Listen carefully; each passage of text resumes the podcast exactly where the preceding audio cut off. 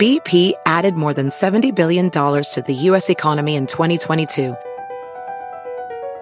Investments like acquiring America's largest biogas producer, Archaea Energy, and starting up new infrastructure in the Gulf of Mexico. It's and, not or. See what doing both means for energy nationwide at bp.com slash investing in America.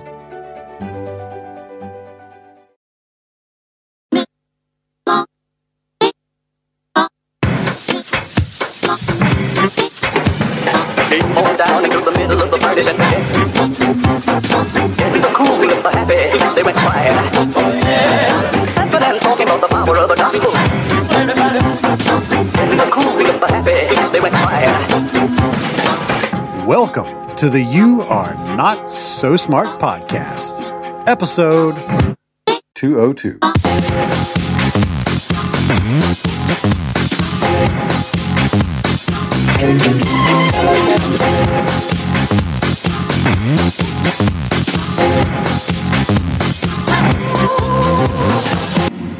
I'm going to play something for you, and I want you to listen to it with the intention of detecting something unusual within the sound, something distinct.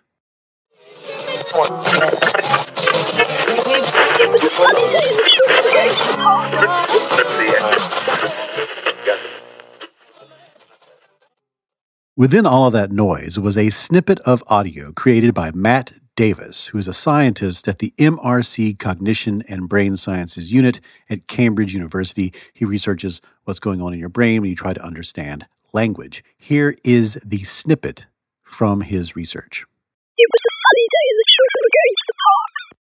Right now, that sounds like noise to you. And I want you to savor that feeling because where we are going next, you can never go back. I'll play it one more time, and then we will cross the cognitive point of no return. When it comes to the development of your brain, there's a history, a timeline in which there is a you before you heard the next segment and a you after you hear it.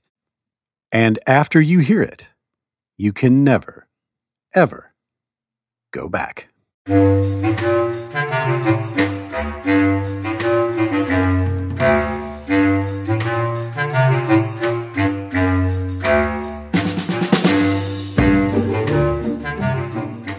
Right now, your brain has no idea what to do with all of that noise. It wants to make sense of it, but it can't. This is excruciating to the brain because, other than keeping your body alive, its greatest talent, the task it is most eager to perform, is pattern recognition. The reason we have podcasts and popcorn, spaghetti and smartphones is pattern recognition. We landed on the moon because we are amazing at pattern recognition. But a lot of people also think we didn't land on the moon because we are amazing at pattern recognition.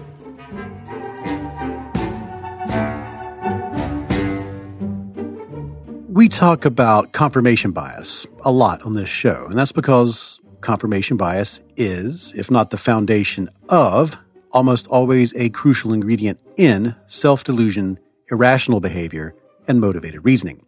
Confirmation bias is central to how we fool ourselves into thinking things that just aren't true, and how we maintain outdated beliefs even though there is plenty of readily available and easily attainable evidence to the contrary. For instance, it's pretty clear that the Earth is round, or spherical, or, to be technical, an oblate spheroid. There is plenty of evidence to support that conclusion. Plenty of experts on YouTube who have used animations to explain how we know this is so. But, you know, if you believe the Earth is flat, like a giant patch of sod floating through space, well, there's an alternative epistemic support network for that belief. And they also have YouTube videos. And that's true for everything. Whatever you currently believe, no matter how wrong or strange or against the grain of scientific consensus, confirmation for that belief is a Google search away.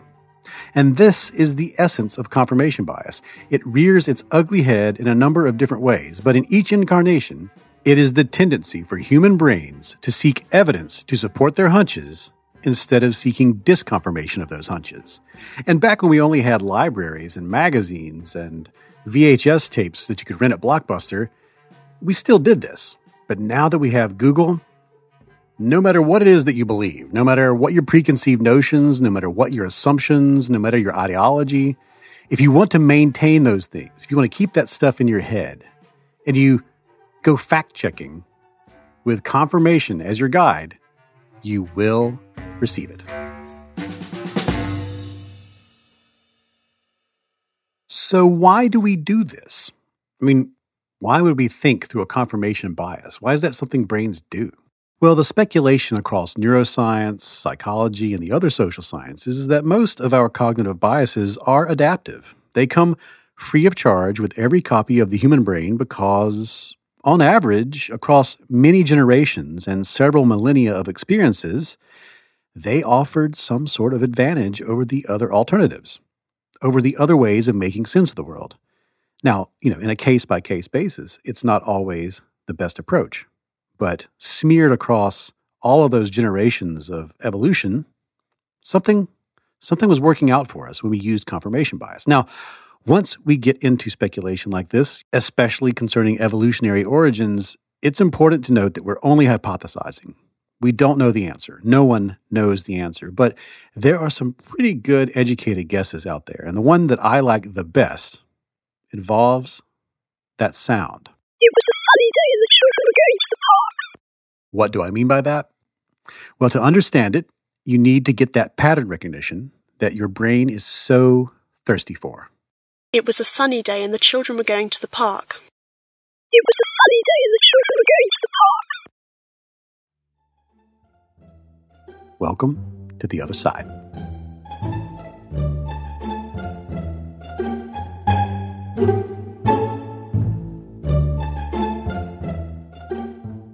This illustration is called Perceptual Pop Out, and it comes from an article at lesswrong.com by a user called Morendil. Morendil combined that idea, perceptual pop out, with something that artificial intelligence researcher Jim Carnicelli said. He said, quote, once you have an expectation of what to look for in the data, you quickly find it. And that is confirmation bias in a nutshell. When you go looking for something you expect to see, you're more likely to see it. When the audio you heard was all noise, you couldn't find the pattern. And now that you have the pattern stored in your brain, you can't help but hear it. The adaptive advantage of confirmation bias is that when you dive into the chaos of sensory experience, you're more likely to find the thing that you want to find if you are looking for something specific. So let's run through all of that again to get to the main point. First, there is noise. It was a sunny day and the children were going to the park. Then there is a pattern. It was a sunny day and the children were going to the park. Now try to find the pattern against the background of chaos. It was a sunny day and the children were going to the park.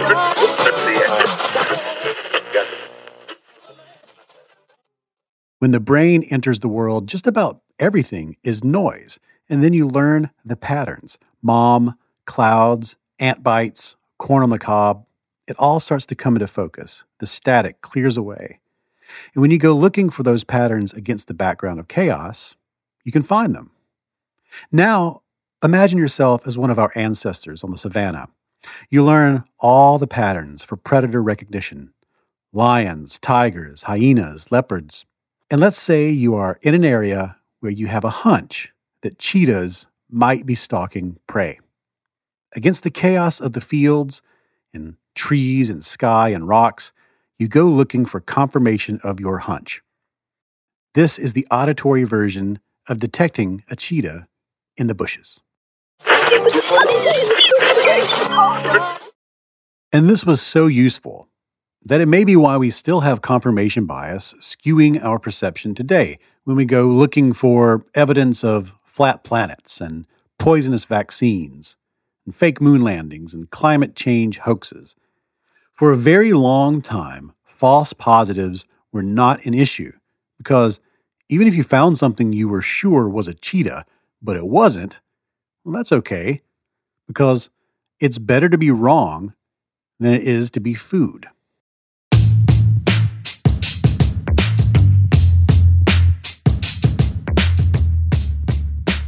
My name is David McRaney, and this is the You Are Not So Smart podcast. And in this episode, we're having a conversation with Ben Tappin, a scientist whose latest research was featured in the New York Times because he re examined confirmation bias and was able to pull apart a second bias that has been braided into it all this time, something he calls desirability bias.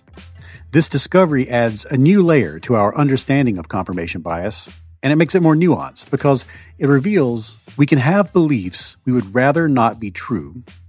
And when given an opportunity to believe how we want, we abandon confirmation for our desires instead. All that after this break.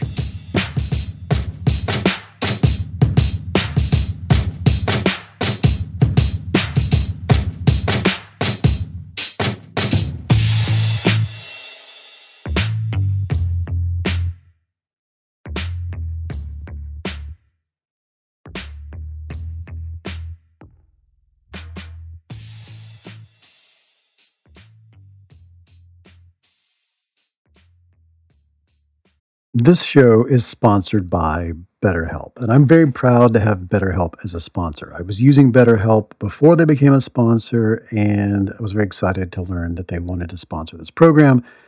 I have recommended BetterHelp to people.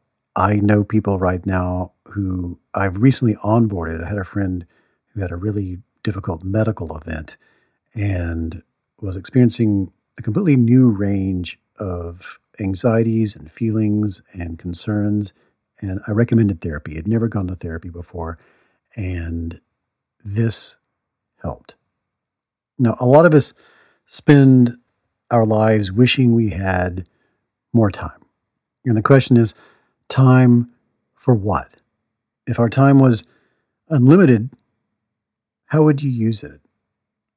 And the best way to squeeze that special thing into your schedule is to know what is that special thing? What is important to you? What is that thing that deserves to take that slot, that precious time? How do you make that a priority?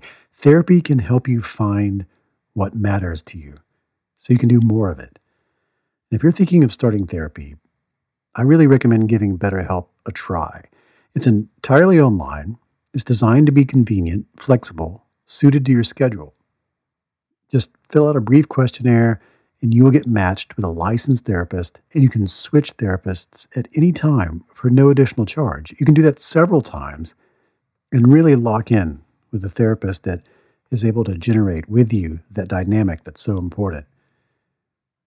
I believe you should be in therapy. I believe everyone should be in therapy for a period of time at least in their lives to sort this out. What's important to you? How do you make it work? And you can learn to make time for what makes you happy with BetterHelp. Visit betterhelp.com slash Y-A-N-S-S today to get 10% off your first month. That's betterhelp.com slash Y-A-N-S-S. So you want to make better decisions and you have a business. You have a business and you want to make better decisions in that business. You need some sort of key performance indicators, a system for measuring what you're up to, what you're doing, measurable values that demonstrate how effectively your company is achieving your key business objectives. That's a KPI. And I have a recommendation for you. It's called NetSuite. You should be using NetSuite. Here's, here's why. So, your business gets to a certain size and the cracks start to emerge. Every business that's doing well, even if it's just starting to kind of do well, it'll start to form some fissures here and there. Things you used to do in a day will start taking a week, and you'll have all sorts of manual processes that just there's too many. You can't get to everything, and you don't have one source of truth to make sense of it all, to make those better decisions. If that's you, you should know about three numbers. These are three numbers you should know 37,000, 25, and 1. 37,000, that's the number of businesses which have upgraded to NetSuite by Oracle. That's a big number. 37,000. NetSuite is the number one cloud financial system, streaming accounting, financial management, inventory, HR, and more. 25. NetSuite turns 25 this year. 25, 25 years, 25 years of helping businesses do more with less, close their books in days, not weeks, and drive down costs. And one, because your business is one of a kind. You don't want some sort of operation or app that's just made for whoever comes along. No, you get a customized solution for creating those KPIs that you need. One efficient system with one source of truth made for one business, your business. Manage risk, get reliable forecasts, and improve margins. Everything you need to grow all in one place. When you have everything you need in one place, all these biases, all these fallacies that I talk about on this program, it's an incredible way to apply everything you learn about making better decisions by having one source from which to pull your evidence, your information. Right now, you can download NetSuite's popular KPI checklist designed to give you consistently excellent performance for nothing, absolutely free. You just go to netsuite.com slash not so smart. You get it for free. That's netsuite.com slash not so smart to get your own KPI checklist. One more time, netsuite.com slash not so smart.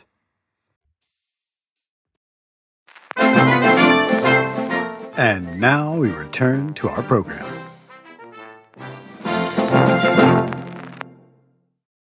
I'm David McRaney, and this is the You Are Not So Smart podcast. Confirmation bias is our tendency to seek evidence that supports our beliefs, that confirms our assumptions, when we could just as well seek disconfirmation of those beliefs and those assumptions instead.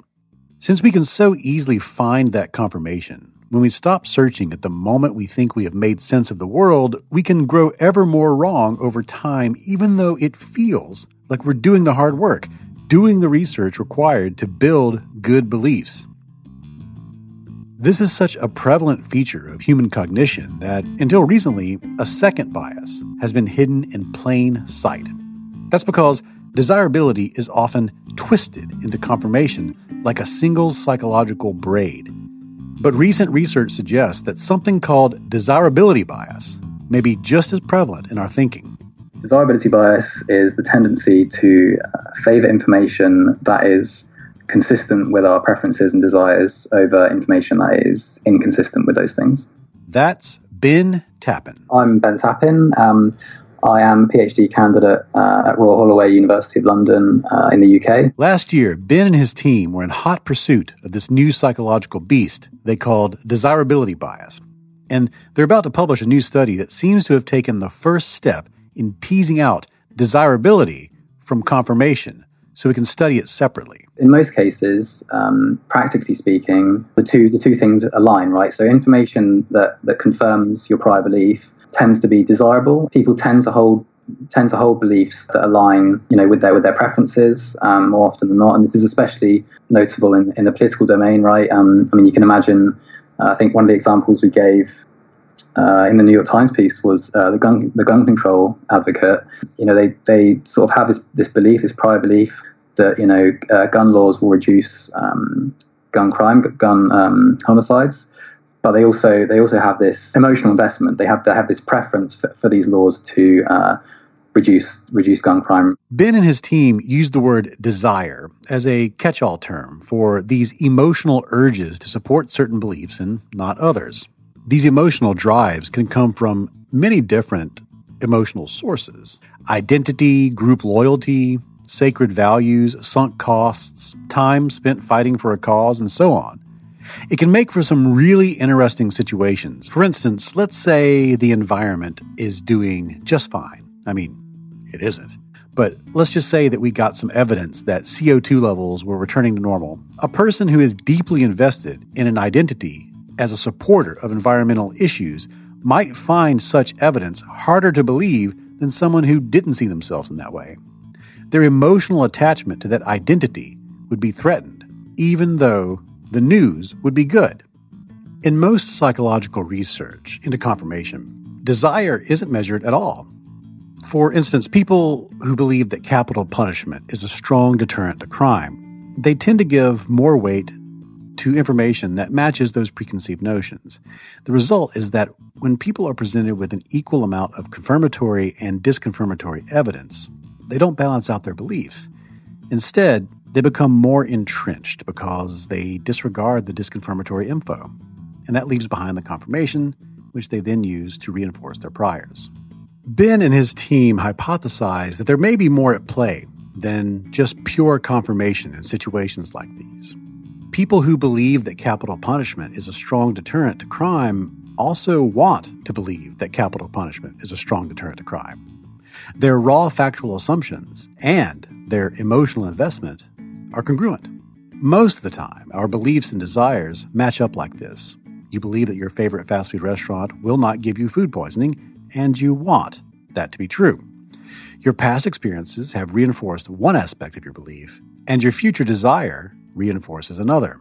Ben wanted to create a study in which the subject's beliefs and desires did not match up. And since the Trump versus Clinton election was just getting started in the United States, they thought it would be a perfect opportunity. Get a bunch of US residents, so people living uh, in the US, and we would just ask them who they wanted to win, so who they preferred, who they desired to win um, out of Donald Trump uh, and Hillary Clinton, and who they thought would win, right? So, so who they believed uh, was most likely to win. This was a great opportunity because even though the polls were neck and neck, many people who supported Trump at the time didn't actually think he was going to end up as the president. They believed he would lose, but they wanted him to win. So their beliefs and their desires were incongruent. So they brought together supporters of both candidates and had them answer who they wanted to win. And then each person dragged a slider between the two candidates, which quantified as a percentage their prior beliefs as to who would win.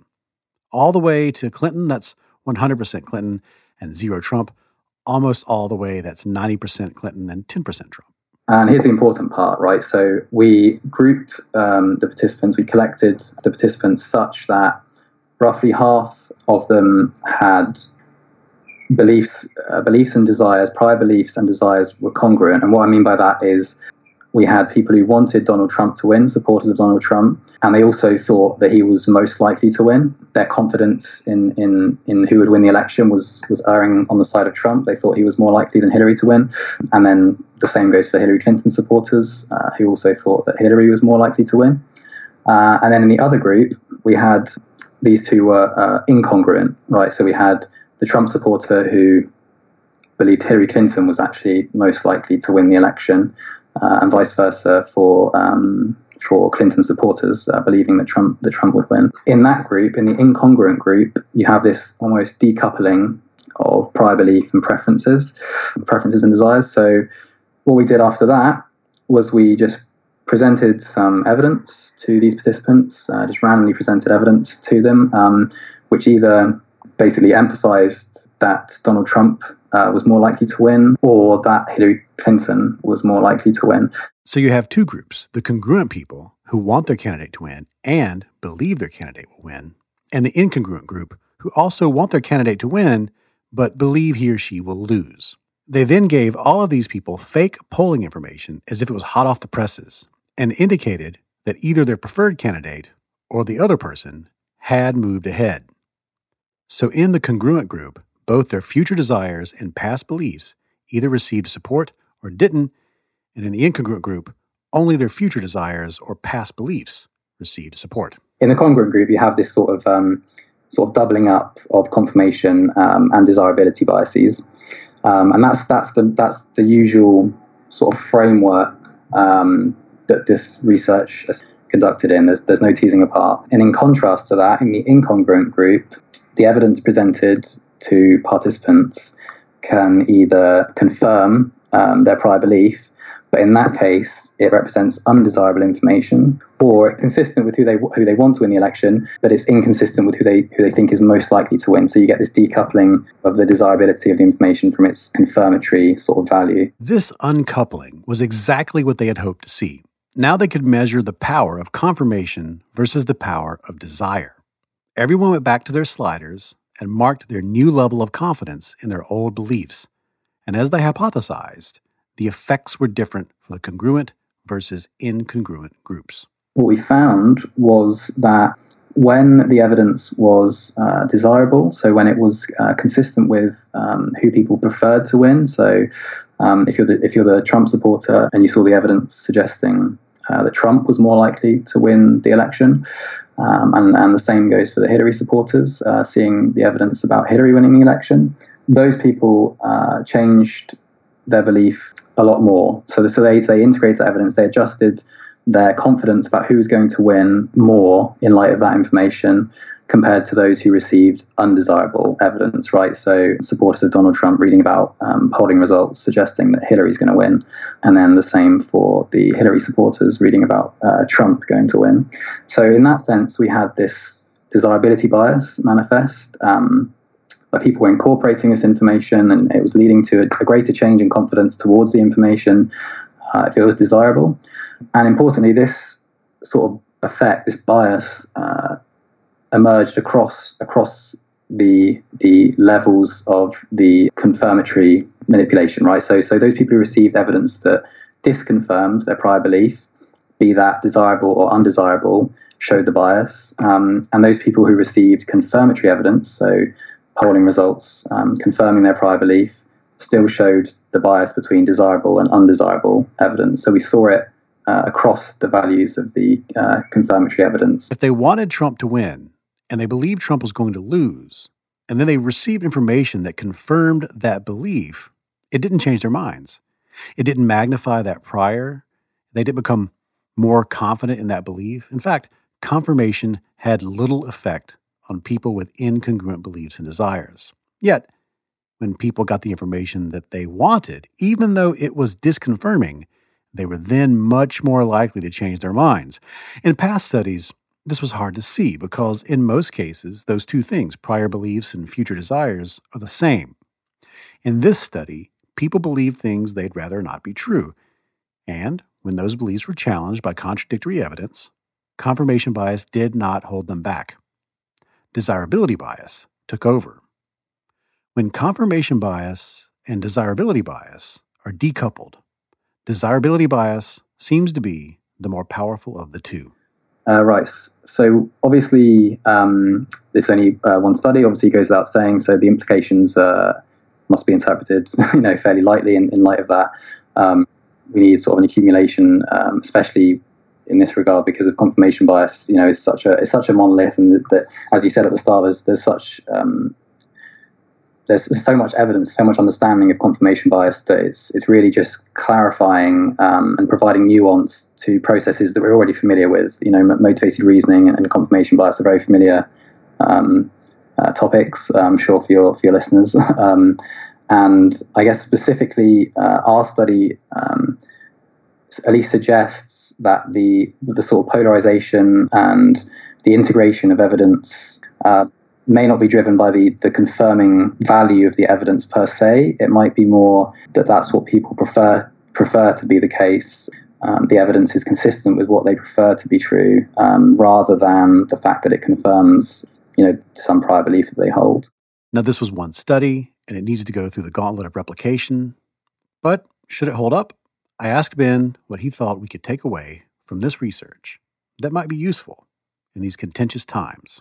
Right. Um, so I guess most of this will be speculation, um, but that's fine um, with with that caveat.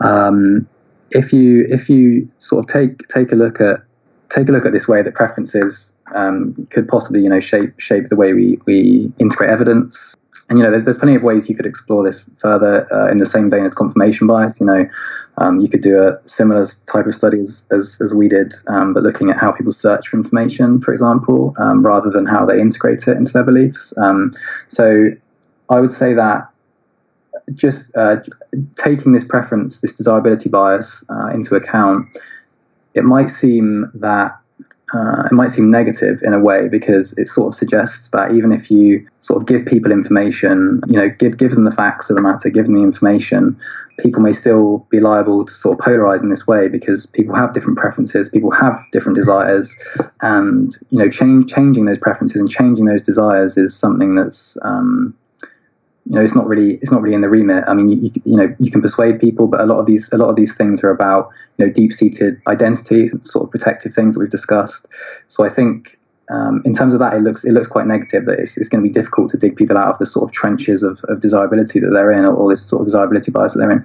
Having said that, I think there's also a, it also reveals um, one way out of this, right? Which I think is that most people, when you get down to the core of it, have similar similar preferences and similar desires, right? I think I think most people want, you know, um, they want to be happy, they want to have a good life for them and, uh, and and their families and the people they love, and I think to the extent that you can tr- that you can that you can draw upon those preferences that we all share um, and the desires that we all share uh, as human beings, I think that you could you can frame things in such a way to try and at least minimize some of this uh, bias, polarization, uh, whatever you want to call it, when we're sort of faced with, with evidence on these big political issues and big political topics.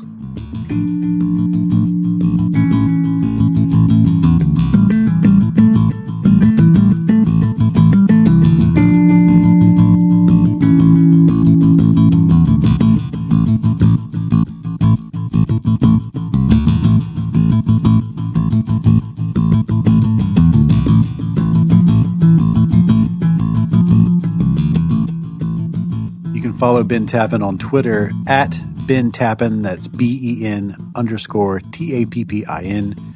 He's also at the Royal Holloway University of London. You can find him on their website. Just search for Mr. Ben Tappin. The paper we're talking about in this episode is open access. So if you'd like to read it, I'll have a link to it in the show notes for this episode. All right. That's it for this episode. We just have the credits after this. You can support the show by going to patreon.com slash you are not so smart.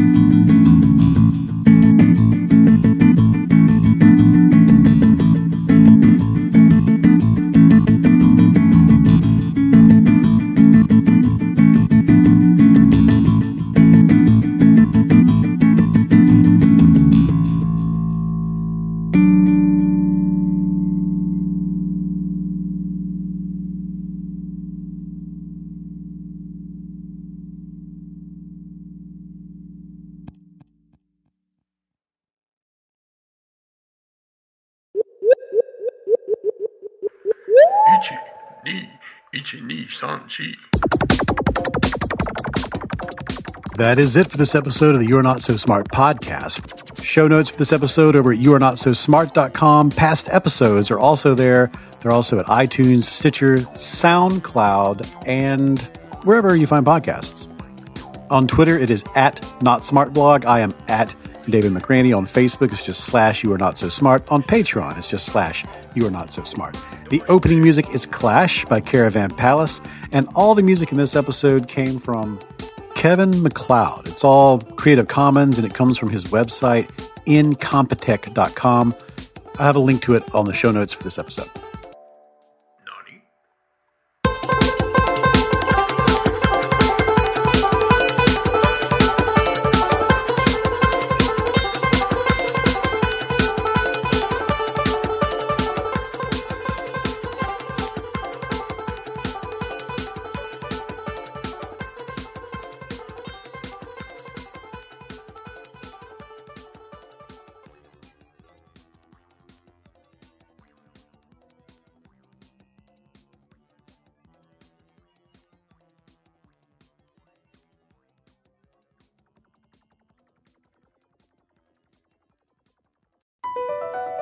Across America, BP supports more than 275,000 jobs to keep energy flowing.